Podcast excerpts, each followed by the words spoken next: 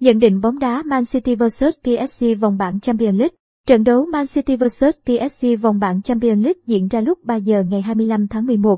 Cuộc đối đầu Man City vs PSG là trận đấu định đoạt ngôi đầu bảng A. Cả hai đội bóng đều tạo ra được khoảng cách an toàn so với hai đối thủ còn lại của bảng đấu và có thể cùng nhau đi tiếp ngay sau lượt đấu áp chót.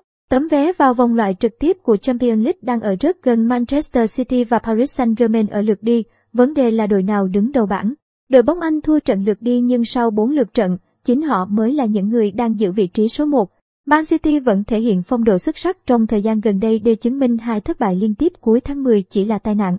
Trong 3 trận gần nhất, thầy trò huấn luyện viên Pep Guardiola toàn thắng với 9 bàn vào lưới đối phương và chỉ lọc lưới một lần duy nhất.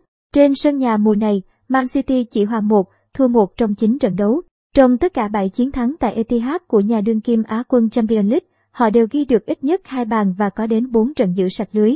Trong khi đó, PSG vẫn chật vật từ Ligue 1 đến Champions League. Dù vẫn đứng đầu và tạo ra khoảng cách lớn so với phần còn lại ở giải trong nước, cách mà đội chủ sân Parc de Princes giành những chiến thắng chưa thể khiến các cổ động viên an tâm. Điểm mạnh lớn nhất cũng là vấn đề nan giải nhất đối với PSG. Họ có quá nhiều ngôi sao đẳng cấp hàng đầu và huấn luyện viên Mauricio Pochettino vẫn chưa thể tìm ra cách tối ưu để phát huy được bộ ba Lionel Messi, Kylian Mbappe và Neymar khi họ có mặt trên sân cùng lúc. Đội hình dự kiến Man City, Ederson, Walker, Diaz, Laporte, Cancelo, Silva, Rodri, Gundogan, Mahrez, Jesus, Foden, PSG, Navas Hakimi, Marquinhos, Kimpembe Mendes, Verratti, Wei, Wijnaldum, Messi, Mbappe, Neymar. Dự đoán Man City 2-1 PSG. Man City không có cả hai cầu thủ sáng tạo tốt nhất. Kevin De Bruyne mắc Covid-19 trong khi Jack Grealish chưa bình phục hoàn toàn chấn thương.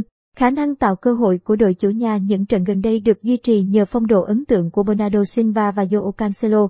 Trận đấu này là thử thách cho khả năng chịu sức ép của PSG, bởi bộ ba tấn công của họ sẽ không hỗ trợ phòng ngự.